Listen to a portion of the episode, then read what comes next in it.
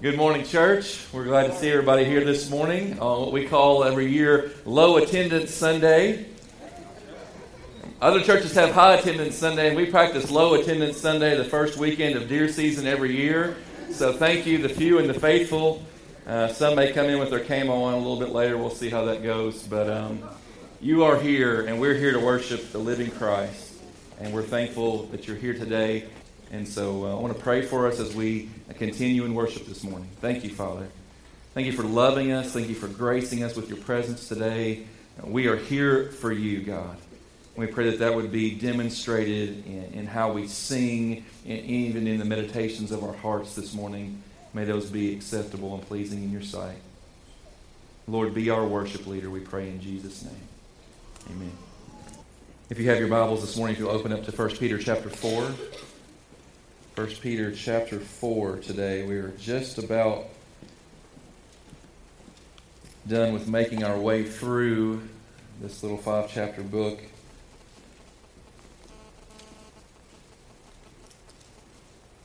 We're tracing some unusual threads related to the gospel of Jesus Christ and some connecting points uh, of things that don't seem to go together at all, and yet, in light of the gospel, they necessarily go together.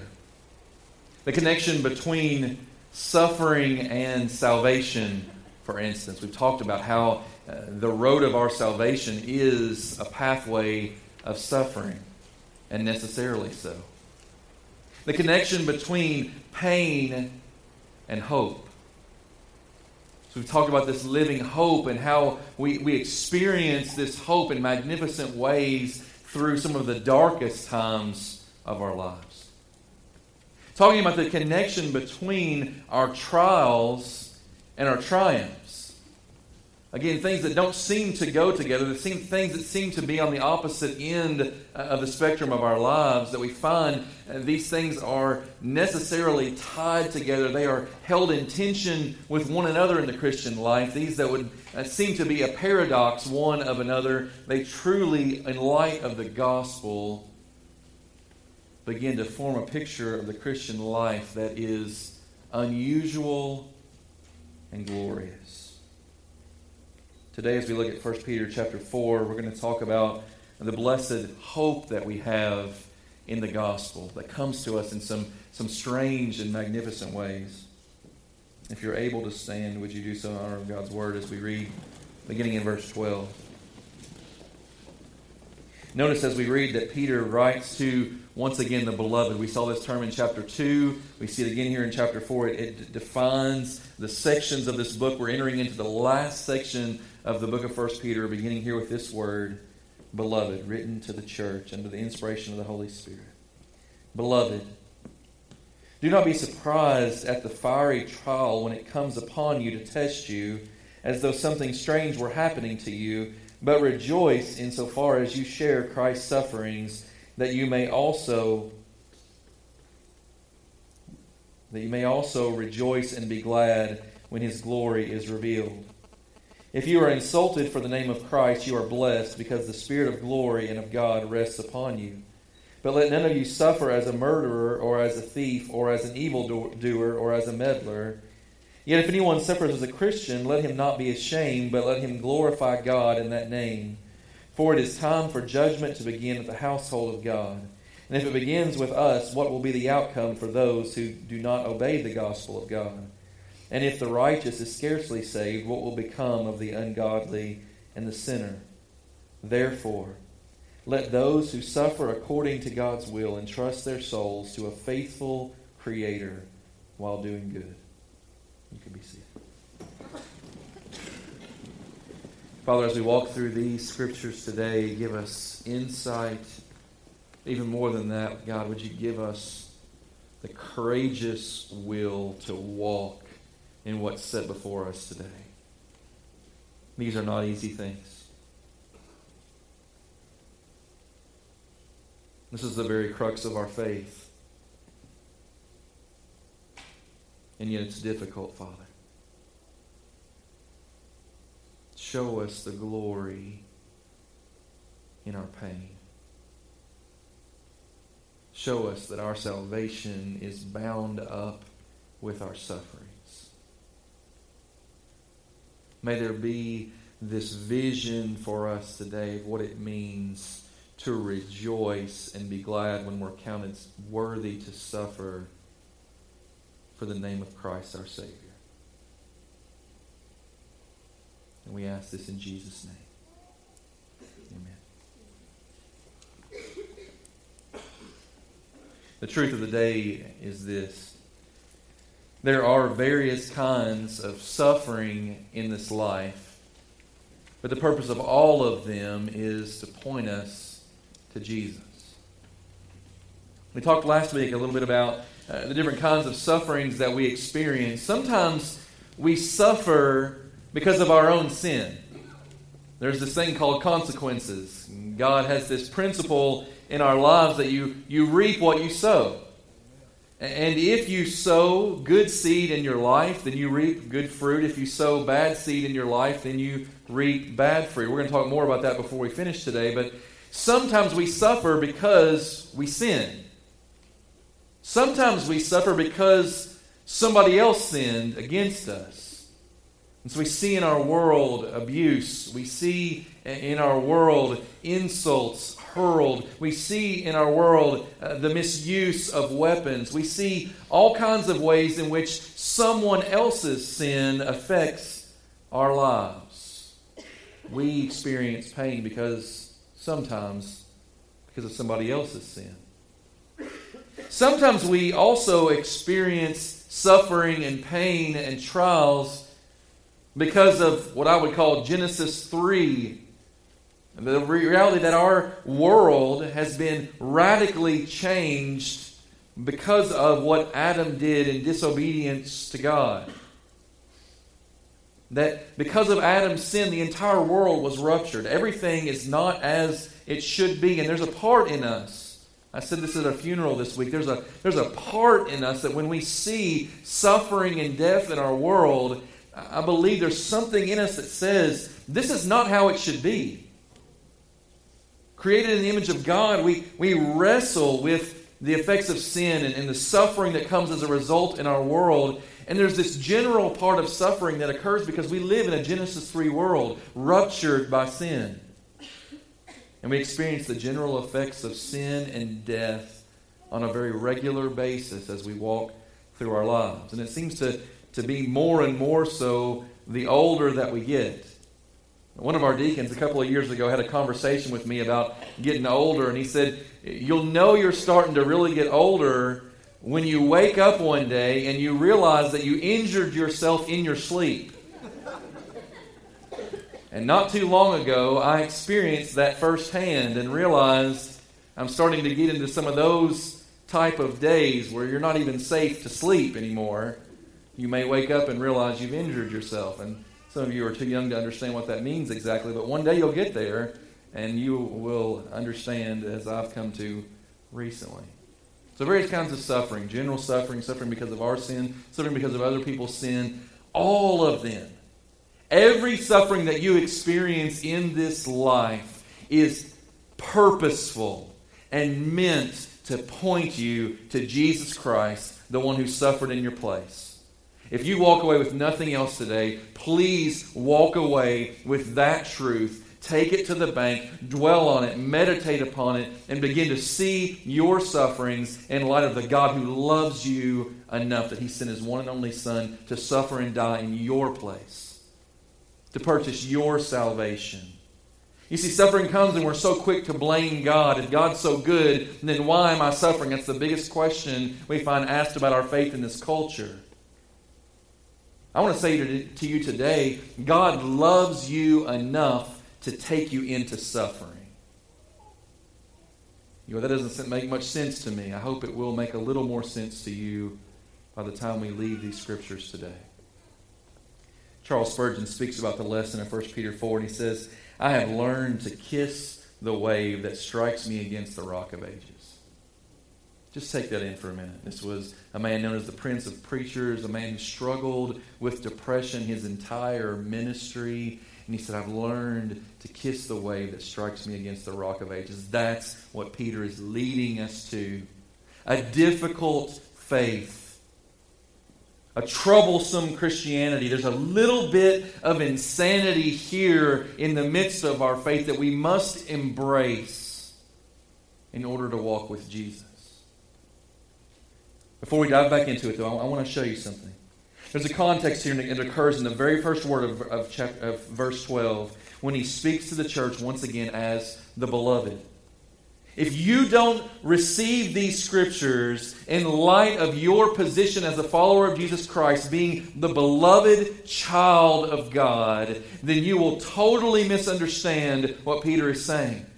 You must receive these words by faith as a child of God, the beloved of God, through the sacrifice of Jesus Christ at the cross. More than 36 times in the scriptures, more than three dozen times, the Bible uses the term beloved in relation to the church. It's all throughout the New Testament. Every writer in the New Testament uses this term at one point or another to, to describe the church of Jesus Christ. Let me show you just a few of those. We won't go through all uh, 37 or 8 of them that, that are there, but let me, let me show you a few of them. The first one we find is in Romans chapter 9.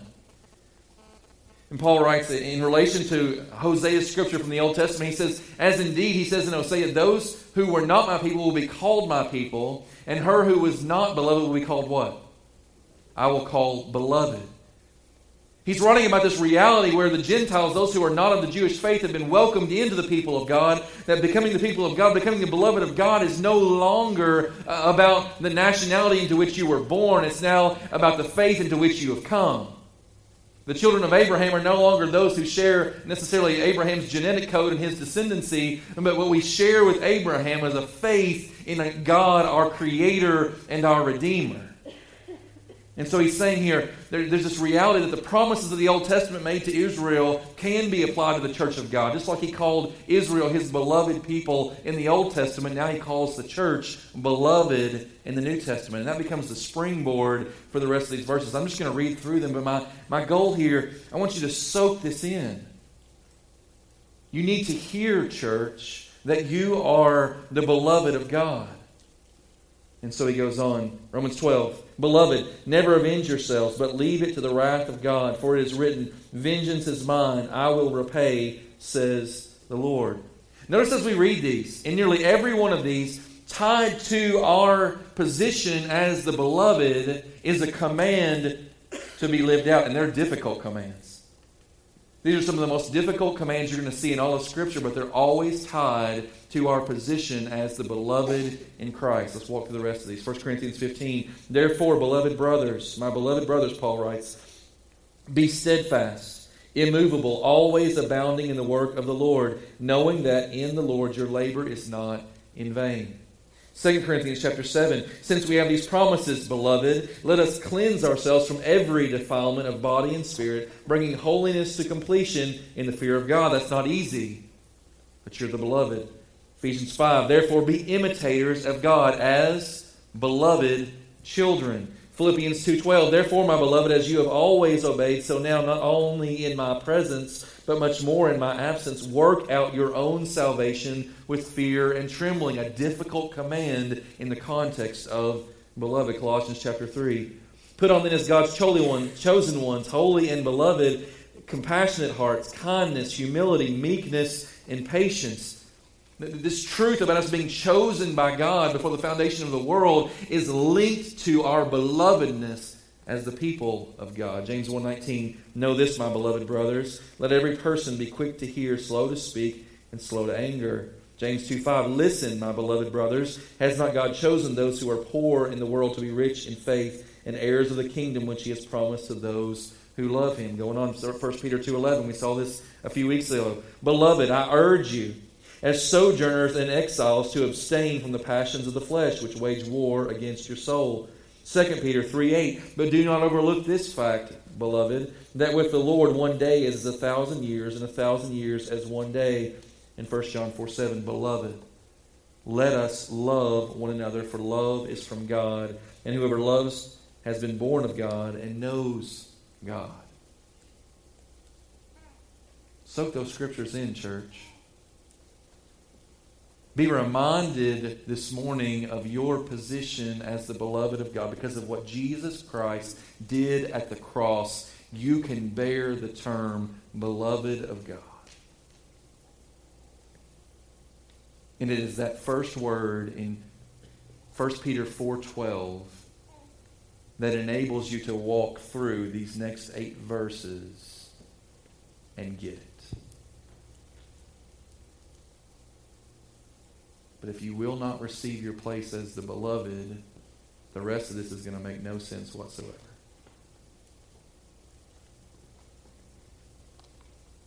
Three commands that are born out of these verses. What Peter's doing here is he's beginning to wrap up this book. This is the third and final section. And Peter kind of follows. I told you last week Peter was a good Baptist preacher. First of all, he gave his finally halfway through the message. I'm wrapping this sucker up, and I still got half a letter to go. That's a lot. Of, well, that's a good Baptist preacher tactic. The other thing that he does is from chapter one, he begins to tell them what he's going to talk to them about. I'm going to tell them what I'm going to tell them and then I'm going to tell them, and then I'm going to tell them what I told them. That's what Baptist preachers do most of the time and do really well. It sounds like we're repeating ourselves, but it's for the purpose of emphasis, and that's what Peter's doing here. He in chapter one, I'm going to tell you what I'm going to tell you. Chapters two and three, now I'm going to tell you about it, and then chapters four and five, we're going to see. Now I'm going to tell you what I told you. Okay, I know it's a lot of words there, but let me wrap us up here. Verses 12 and 13, first command of the day is this expect your suffering. Really uplifting, right? You were looking for a good word of encouragement as you come to church this morning, and the preacher says to you, expect to suffer. It comes right out of the verses. Look at verse 12. Beloved, do not be surprised at the fiery trial when it comes upon you to test you. Subtext expect your suffering. You see, suffering comes into our lives, and oftentimes our first reaction is, well, what in the world is this? We're blown away. We're shocked by the fact that we're suffering, some because we've believed we've believed a little bit of that false prosperity gospel that's been preached in our culture for so long, which says God's ultimate aim for you is to be healthy, wealthy, and happy in this life. I will say to you, God's ultimate aim for you is for you to be healthy, wealthy, and happy, but it's not necessarily going to happen in this life. In fact, He said, in this life, in this world, you will have riches, right? No, trouble. Anyone who wants to live a godly life in Christ Jesus will be persecuted. These are the promises of God. And so suffering comes into our life, and oftentimes uh, when we get when we when we get the diagnosis, or we walk through the valley of the shadow of death, or we experience that time of pain and suffering, oftentimes our first response is, "What in the world is this?" And what Peter is saying is, "Don't be surprised. Don't be surprised. Don't be shocked." Understand that you are walking in what was promised to you when you gave your life to Jesus. Now, maybe some of you in this room would say, Well, I didn't know that's what I was signing on for. I want my money back. Stay with me for a few minutes. But I need you to understand this morning what we've already talked about previously that the road of salvation is necessarily a pathway of suffering. So don't be surprised. George Whitefield led one of the greatest awakenings that, that our country has ever experienced. He was an amazing preacher.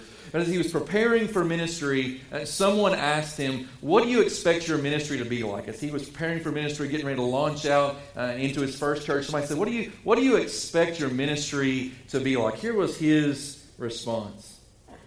He said, What will become of me, I know not. All I can say is that I look for perpetual conflicts and struggles in that life and hope for no other peace but only a cross while on this side of eternity. Now, he had not read The Power of Positive Thinking, had he? All I'm looking for in this life is conflicts and struggles and a cross. See, George Whitefield led one of the greatest revivals our nation has ever known, but he was radically criticized by the religious establishment of his day. They didn't like the way he preached. They didn't like the way he led his services. They didn't like the way he did revivals. They criticized him up one side and down the other, and he battled many other pains and toils and snares during his life and ministry. And what's remembered about George Whitefield is all the wonderful things that he accomplished for the kingdom of God. What's often forgotten is that was accomplished through the very thing that he knew was coming conflicts and struggles and a cross. You see, George Whitefield got something that if we would begin to get, the kingdom of God would come alive in our day like it has not been for many of us. So expect your suffering. Don't suffer a jolt, but suffer in joy. You're going, wait a minute, you, you're really calling us to rejoice in our sufferings. Not only am I calling you to that, the scriptures call you to that repeatedly. Go read Romans 5. Go read James 1. I can give you about a dozen other scriptures that link together suffering and rejoicing. Again, these two things that don't seem to go together whatsoever are necessarily bound with one another and in tension with one another in the Christian life. If you're going to follow Jesus, it's going to be a mixture of rejoicing and suffering. And necessarily so, because that's the road that Christ walked. To be a Christian, you're saying, I'm following him.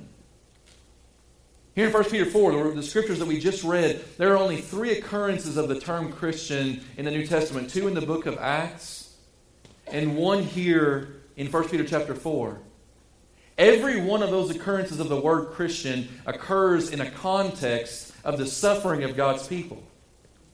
In fact, the word Christian was thought up by the opponents of the church as a diminutive term. It, it, literally meant little Christ. They were making fun of them. You bunch of little Christs running around. It was, they were making fun of them with the word, and the early church took it on as a badge of honor. And the same should be true for us.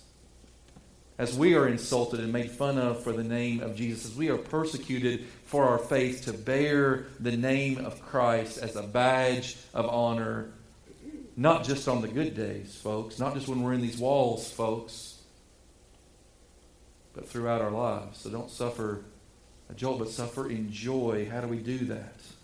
Well, first of all, we need to understand where this comes from. Philippians 1 says, For it has been granted to you for the sake of Christ that you should not only believe, but also suffer for his sake. And let me ask you this Where did your faith come from?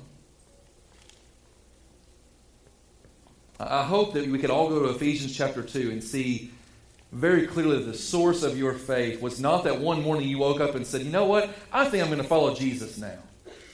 Now, that may have subjectively been your experience, but biblically speaking, that's not how it went down.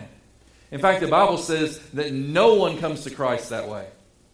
None of us have, have done right. None of us have gone after Christ. We've all been like sheep, gone astray out in the wilderness, and Christ came after us and rescued us. That's the picture of the gospel. So faith comes, Ephesians 2 8 says, as a gift of God. And what Paul's saying here in Philippians is this is he's saying the same way that you came to faith, that it was granted to you for the sake of Christ to believe, the same one who gave you the gift of faith is going to give you the gift of what? Suffering. And, and folks go, wait a minute. That doesn't sound like the God that I know. That doesn't sound like a God of love that's going to give me the gift of suffering. That's a pretty crummy gift. I'm going to return that sucker. And I'm not going to wait till the day after Black Friday, you know, to do it, the day after Christmas, whatever day we return all that junk. The point is, from the hand of the God who loves you comes both faith and suffering and the two are bound inextricably together with one another. You came to faith in Jesus Christ because of his suffering on your behalf. If he had not died on the cross for your sins, there would be no reason for you to put your faith in him. Yes, maybe he was a good teacher. That's not worth staking your eternity on. Yes, maybe he was a good moral man. That's not worth devoting your entire life and existence to. But when he gave his life on the cross and he suffered and died in your place, now there's something worth following. So So part of the trick here is learning to see that the God who calls you beloved will bring things into your life that are difficult and painful and hard to understand. But his point here is this that sharing Christ's sufferings is a testing of our faith. So we say, how, how could a loving God bring me through into a place of intense suffering? Well, let's look at what the psalmist said in Psalm 66. He said, For you, O God, you have tested us. You have tried us as silver is tried. How is silver tried and tested? In a furnace. You have trod us as silver is trod. You have brought us into the net. Notice the active part here. This is not a passive picture of God. This is God active in the suffering of his people. You have brought us into a Now, not, not you allowed us to go and get into a net, God. No, you brought us into the net. That's different, isn't it? You laid a crushing burden on our backs. Not you allowed us to endure a crushing burden. No, you laid a crushing burden on our backs. I know this language is difficult. Just stay with me. You let men ride over our heads. There's a little bit of an allowance there for the activity of men, but who was the one that allowed it? God. We went through fire and through water. The implication is who took you there? God did. Yet you have brought us out to a place of abundance. You see, we love the first part and the last part of those scriptures. You have got to test us. We're not, we don't seem to have too much trouble with that. And we love the idea of you're bringing us into a place of abundance. There's, there's that part of the prosperity gospel they like to, to narrow down on. But we, we miss the parts in between where God brings us into the net, where God crushes us with a heavy burden. We love to say things like, well, you know, God won't ever put more on you than you can bear. Really? Have you lived life on this planet? If you've not been crushed under some of the weights of this world, you've just not lived long enough. He will put you through more than you can bear. Why? So that you will run to Him in complete and utter dependence because that's what's best for you. He will put a crushing weight upon your shoulders at times. Why? Because He hates you and wants to destroy you? No, because the Father disciplines the ones He loves. Hear me once again, church. God is doing something in your suffering that He can accomplish in no other way. When Jesus prayed in the garden, Father, if there be any other way than the cross, let's do that. And yet, what happened the next day? Jesus willingly took the cross upon his back and walked up that hill and died for you. No one took his life from him, he laid it down willingly. And the same is true for his followers. We walk the way of the cross. Jesus said, if anyone comes after me, he must do what? Go to church every Sunday and carry your Bible, right? No, take up your cross daily and follow me. This is the high calling of the Christian life. It's a little bit insane in light of what this world thinks, but in light of the gospel, it begins to come to clarity The promise of 2 Timothy 3 Indeed, all who desire to live a godly life in Christ Jesus will be persecuted. It's been promised. So why be surprised? I think oftentimes it's our own surprise and the shock factor that keeps us from being able to walk through it by faith. We spend so long with our jaws on the floor that we forget to realize God is working all things for the good of those who love Him and are called according to His purpose. Does that include your cancer? Yes, it does. Does that include the death of your loved one? Yes, it does. Does that include the loss of your job? Yes, it does. God is working all things for the good of those who love Him, even the painful things. Let's keep going. I want you to see the fullness of this picture. The second thing, first, expect your suffering. Second, examine your suffering. Here, Peter is basically in these verses giving us uh, the authority to take the step back and go, Why am I going through this? Why am I in this dark tunnel? And there's a couple of reasons that we want to look at uh, in a lot of these verses. First of all, there's this, there's this inclination uh, that we need to make sure we're suffering for a righteous reason. Don't suffer as a criminal, but as a Christian.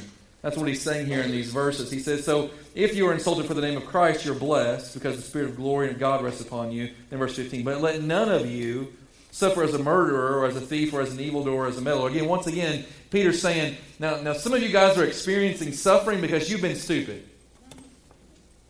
Okay? So, men in this room, if you commit adultery on your wife and she leaves you because of it, you don't get to say, I'm suffering for the name of Jesus and that my wife left me. No, you're suffering because you're an idiot. And, I, and, I, and we laugh at that, and we rightly should, but sometimes this is what we do. Peter knows that's why he writes this here, because everybody goes, well, duh. We all know we don't want to be suffering for doing wrong things. But here's the tendency the tendency is we come to Christ, we begin to learn uh, a rightful theology about suffering, and then we begin to blanket all of our suffering under the suffering for Jesus' name label. And sometimes we're just suffering because we've been stupid. Sometimes you're suffering because you've been a jerk. Sometimes you're suffering because you've used bad business practices. Sometimes you're suffering because you've been lazy. Sometimes you're suffering because you mistreated your children. They don't want to have a relationship with you anymore. That's not what Peter is commending here. Now, even that suffering, again, is meant to point you to Jesus. If you cheated on your wife and you're experiencing suffering as a result of that broken relationship, that is meant to draw you to the cross of Jesus Christ. He died for that sin. It's meant to draw you to that cross in repentance and faith, turning away from your sin and trusting in Christ. That's the purpose of that suffering, not just to leave you in the pit, but to draw you out of that pit into eternal life. And no, you may not get your marriage back, but you'll get something even greater than that. All suffering is meant to point us to Christ, but here he's talking in particular about suffering directly for the name of Christ. Being insulted, as he says, for the name of Christ. Being persecuted for the name of Christ. Getting passed over for that promotion because you've talked a little more about Jesus in your workplace than your boss is comfortable with being excluded from your former circle of friends because they don't want to hear about the gospel anymore. Being not invited to the family reunion because they know, they know, they know that at some point you're going to start talking about that Jesus and they don't want to hear it. That's what he's talking about here, folks. And he's making this statement that sharing in Christ's sufferings in that way is a blessing of our hope. He said, That doesn't make any sense to me. How in the world is that kind of suffering a blessing? Let's look at it once again. I want you just to see what the scriptures are saying. So, verse 13, but rejoice in your suffering, insofar as you are sharing in whose sufferings? In Christ's sufferings that you may also rejoice and be glad when his glory is revealed. And if you're insulted for the name of Christ, not because you've been stupid or just general stuff, we're talking about specifically suffering because you bear the name of Christ, then you are blessed. Why? Notice what he says. Why suffering a blessing? Because the Spirit of glory and of God rests upon you. Some of you experience this. You suffer for the name of Jesus Christ because you've been an open and bold witness for your faith and you've been insulted and rejected and you have experienced the covering of the Holy Spirit in that moment like no other. You see, there are things that God does in particular ways for those who suffer for the name of Christ. In fact, when we look in the book of Revelation, we see a group of folks who are huddled near the throne of God and they're crying out to God, How long, O Lord, until you vindicate us? How long until you exact justice upon your enemies? They're crying out to God, How long? And John asks, He's like, Who are those people? And the angel says, Those are the ones who have given their lives for the name of Christ. Those are the ones who have become martyrs for the faith. And they get a special seat next to the throne of God for the victory parade that God is going to lead when he returns for his people. And so suffering becomes a blessing, especially when it's suffering for the name of Christ. Because God is doing something unique and powerful. We'll come back to that in just a moment. So 2 Timothy 2. So share in suffering as a good soldier of Christ Jesus. No soldier gets entangled in civilian pursuits since his aim is to please the one who enlisted him. Paul loves the soldier metaphor in his writings, but here's the deal. Think about it like boot camp. If the soldiers in our military spent all their time in boot camp in the mess hall or in their bunks, how good would our army be? Not very good, right? What is boot camp known for? not the food and the rest. And that's what Paul is saying here. He's saying, understand that when you were redeemed by Christ, when you trusted in Christ, you enlisted in an army. And there's training that goes along with that that is difficult. God has called you to a mission in this world, and in order for you to be ready for the mission, you've got to be trained. And that training means there's going to be some hard stuff that has to happen. There's going to be some difficulty. There's going to be some obstacle courses in your life that you're not sure that you're going to be able to make it through. They're going to take you on um, longer hikes than you've ever been on with giant heavy backpacks on your back, and you're not sure if you're going to be able to make it or not. There's going to be a testing of your faith that develops perseverance. That perseverance produces character. That character produces hope. That's Romans chapter 5. This is the way of God in our life. This is how He uses suffering to train us in our faith. Thirdly, this morning, I'll, I'll leave you here. I want to encourage you to exchange your suffering. There's a glorious exchange that takes place in verses 16 through 18. I want, I want you to see it.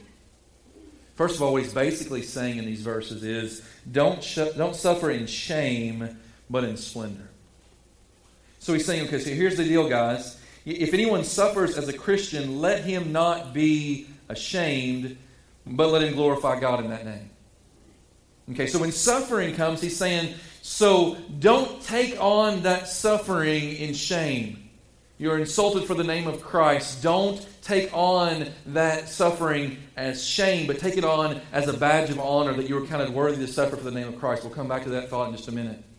But, but it's the mindset. And Warren Wiersbe says outlook determines outcome. It's how you view the suffering in your life, particularly the persecutions that you come into your life because you are a follower of Jesus Christ. It's how you view those persecutions that determines what you do with them. And so he's saying, if you're going to live a godly life in Christ Jesus, if you're going to be a witness for Christ, persecution is going to come, insults are going to come, hard times are going to come. But Jesus says, Take heart, I've overcome the world. And George Matheson described this and he said, Here's the deal. There is a time coming in which your glory shall consist in the very things that now constitute your pain. Just take that in for a minute. What we're saying here is that it's not just that God is going to wipe away every tear from your eyes, that there's going to be no more death or mourning or crying or pain. It's not just that God is going to replace those things. The message of the scriptures is that God is going to radically transform those things. This is what He did in your life. When He rescued you from sin and death, it was not just removing sin and death from you and leaving you empty. No, it was radically transforming you from the inside out. This is what the Christian life is all about. It's not just taking your pain, your suffering, and getting rid of it, but it's God taking those things and fashioning from them a crown of righteousness that He will one day place upon the head of those who are faithful to live for Christ, which will become an offering that you will lay at the feet of your Savior as an act of eternal worship. And you need to see that. That which now constitutes your pain will be transformed into that which is your glory. That's powerful. that will cause you to look at your sufferings in a new light. It's the very material with which God is going to bless you eternally. And so, what does this mean? It means that sharing in Christ's sufferings is really a purifying of our love for Him. Let's go back to the very first word. What was it? We are beloved. That was the context of this entire paragraph that we've been looking at. These verses are, are, are contextualized with the fact that we are the beloved of God. If you are following Jesus Christ today, if you've been rescued by his blood poured out at the cross, if you put your faith and your trust in him, turning from sin and trusting in Christ, if that's you today, then understand this. You are the beloved. And your belovedness is by no means a promise that all suffering and pain and trials and tribulations will be avoided. In fact, it's exactly the opposite. Your belovedness is a promise that those things will come, and then God will use those to fashion in you the kind of love for Him and for your brothers and sisters in Christ that could be there in no other way. Think about the folks in your life that you see walking in great faith and loving other believers with the kind of love that you say, man, I'd love to be able to love people like that. Hopefully, everybody in this room, if you're walking with Jesus, you've got a, role model in the way that I'm talking about. Somebody who just, they are a model of faith and they're a model of how to love God and love people. And I'd say the 99% rule is this that love was clarified and purified and refined in the fires of suffering. They've been through hell. But they came out the other side knowing how to love in a way that many of us don't. You see, God loves us enough to take us to those places. In Acts chapter 5, we find the disciples for the first time in their ministry as the new, uh, just previously birthed church of Jesus Christ in Jerusalem, they start to experience the promise of persecution and suffering. A number of them are put in jail. They're, they're beaten within an inch of their lives. They're warned not to talk about Jesus anymore. This is done. And here's their response in the midst of their persecution so then they left the presence of the council, the ruling folks of the day. They left the presence of the council, rejoicing that they were counted worthy to suffer dishonor for the name. And every day in the temple and from house to house, they did not cease teaching and preaching Jesus as the Christ. They're just a bunch of rebels, right? No, look deeper. Look deeper. They rejoiced because they were counted worthy to suffer for the name of Christ. And in spite of what they had been warned about, in spite of what would cost every one of them their lives before it was all said and done, they went out and day by day continued to talk about this Jesus, the one name given under heaven by which men might be saved, the only one who died on the cross to bring us redemption and salvation. They went out talking about Jesus because he is the Savior of the world. They did not stop, they did not give up. In fact, when you look at what happened as a result of Acts chapter 5, that beating only spurred them on to be bolder witnesses. You see, that's what happens in the Christian life. The insults and the persecutions and the beatings only serve to empower the witness to become a platform for our witness. So don't give up. Take home here, I believe, is, is really very much the same place we left off last week. In verse 19, he says, Therefore, again, we ask, what's that therefore, therefore? It's an important word. It's just cluing us in.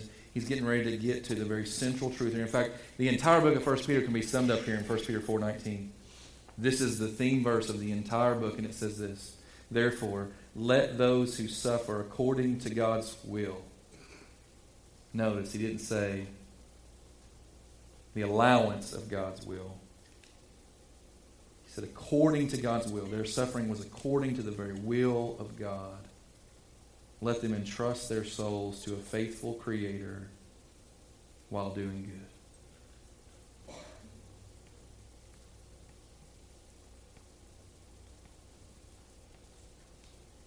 And I believe this verse is laying out for us the very thing that we concluded with last week. I just want to take us back here for a moment. The message is this keep resting, keep wrestling. I know we settled in here last week, and it sounds like it's the same uh, message over again, but it's, it's what Peter's doing here. He's continuing to drive this home because it's hard. What we're saying here is keep resting in the finished work of the cross. He died on the cross for your sins. Your sin has been taken care of. And in his last words, he said, It's finished. It's done. I've paid the price so that you can live in the freedom that I've bought for you. So rest in that. At the same time, keep wrestling against sin and its effects in your life. Keep throwing off that sin that so easily entangles you. Keep wrestling against that sin and the, and the suffering that comes as a result. Recognize when your suffering is coming because of your own stupidity. Recognizing when you're reaping the consequences of, of poor decisions on your own part. But also rest in the finished work of Christ so that when you are suffering because of the name of Jesus Christ born upon your life, when you are suffering because you've been a bold witness, when you are insulted because you've talked about Jesus in your workplace or in your school, when you are suffering for the name of Christ, then you can rejoice because Jesus already won the victory. Rest in that. And the wrestling that remains will bear out in the life of the faithful believer an eternal weight of glory that outweighs it all. That's why Paul calls your sufferings light and momentary troubles. We say, but God, they don't feel light and momentary. Feels like I've been going through this season forever. Maybe you look back and at your life up to this point and it just seems like one trial after another. And the call of the scriptures in that moment is rejoice.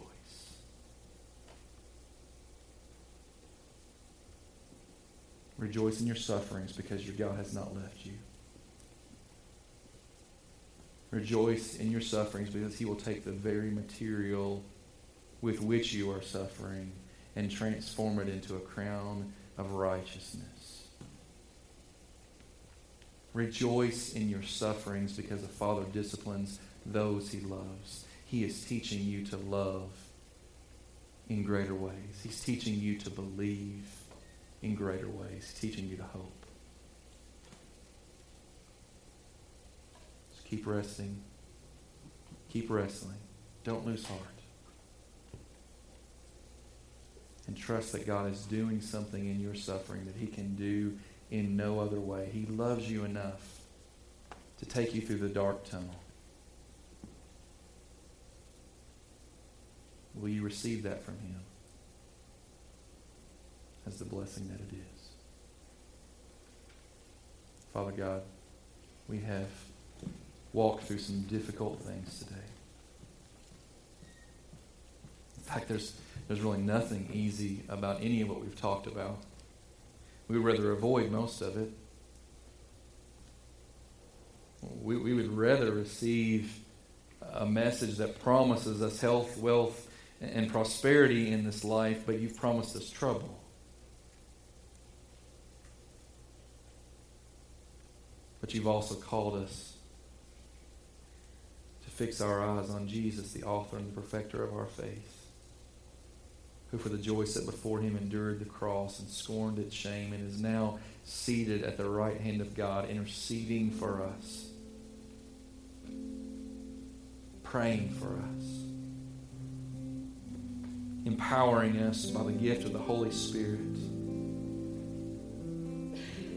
giving us the grace that allows us to rest in Him as we wrestle with the effects of sin and suffering in our lives and in our world.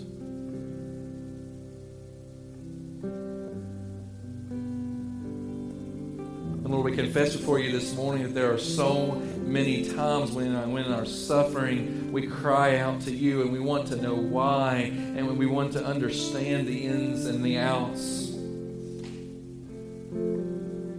And yet your ways are not our ways. Your thoughts are not our thoughts. Your ways are higher and deeper than ours. So give us faith. Increase our hope. May we trust in you even when we can't see.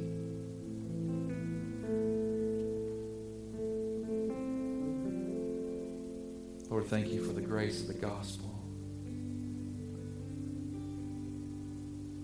A gospel that makes difficult sense of suffering. Draw us deeper, Lord, to that place where the message of this last psalm rings in our souls. We ask this in Jesus' name.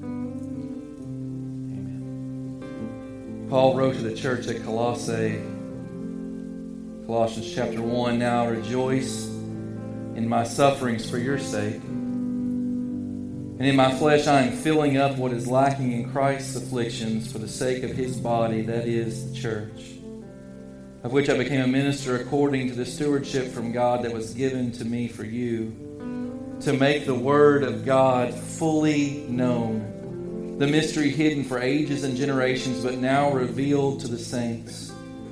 To them, God chose to make known how great among the Gentiles are the riches of the glory of this mystery, which is Christ in you, the hope of glory. Him we proclaim warning everyone and teaching everyone with all wisdom that we may present everyone mature in Christ. For this I toil, struggling with all his energy that he powerfully works within me. Church, may we proclaim him this week with boldness, without trepidation or fear. May we stand firm in our faith and know that whatever sufferings come our way come to us from the hand of a loving God who will not fail us. He will not leave you or forsake you. And the day is coming that that which constitutes your pain will be transformed to that which is your glory. So take up your cross and follow him. Father, give us this grace. Empower us for the task to reach this world with the message of the gospel, whatever the cost, even to our dying breath. And we ask this, Lord, in the majestic and strong name of Jesus. He is our boast.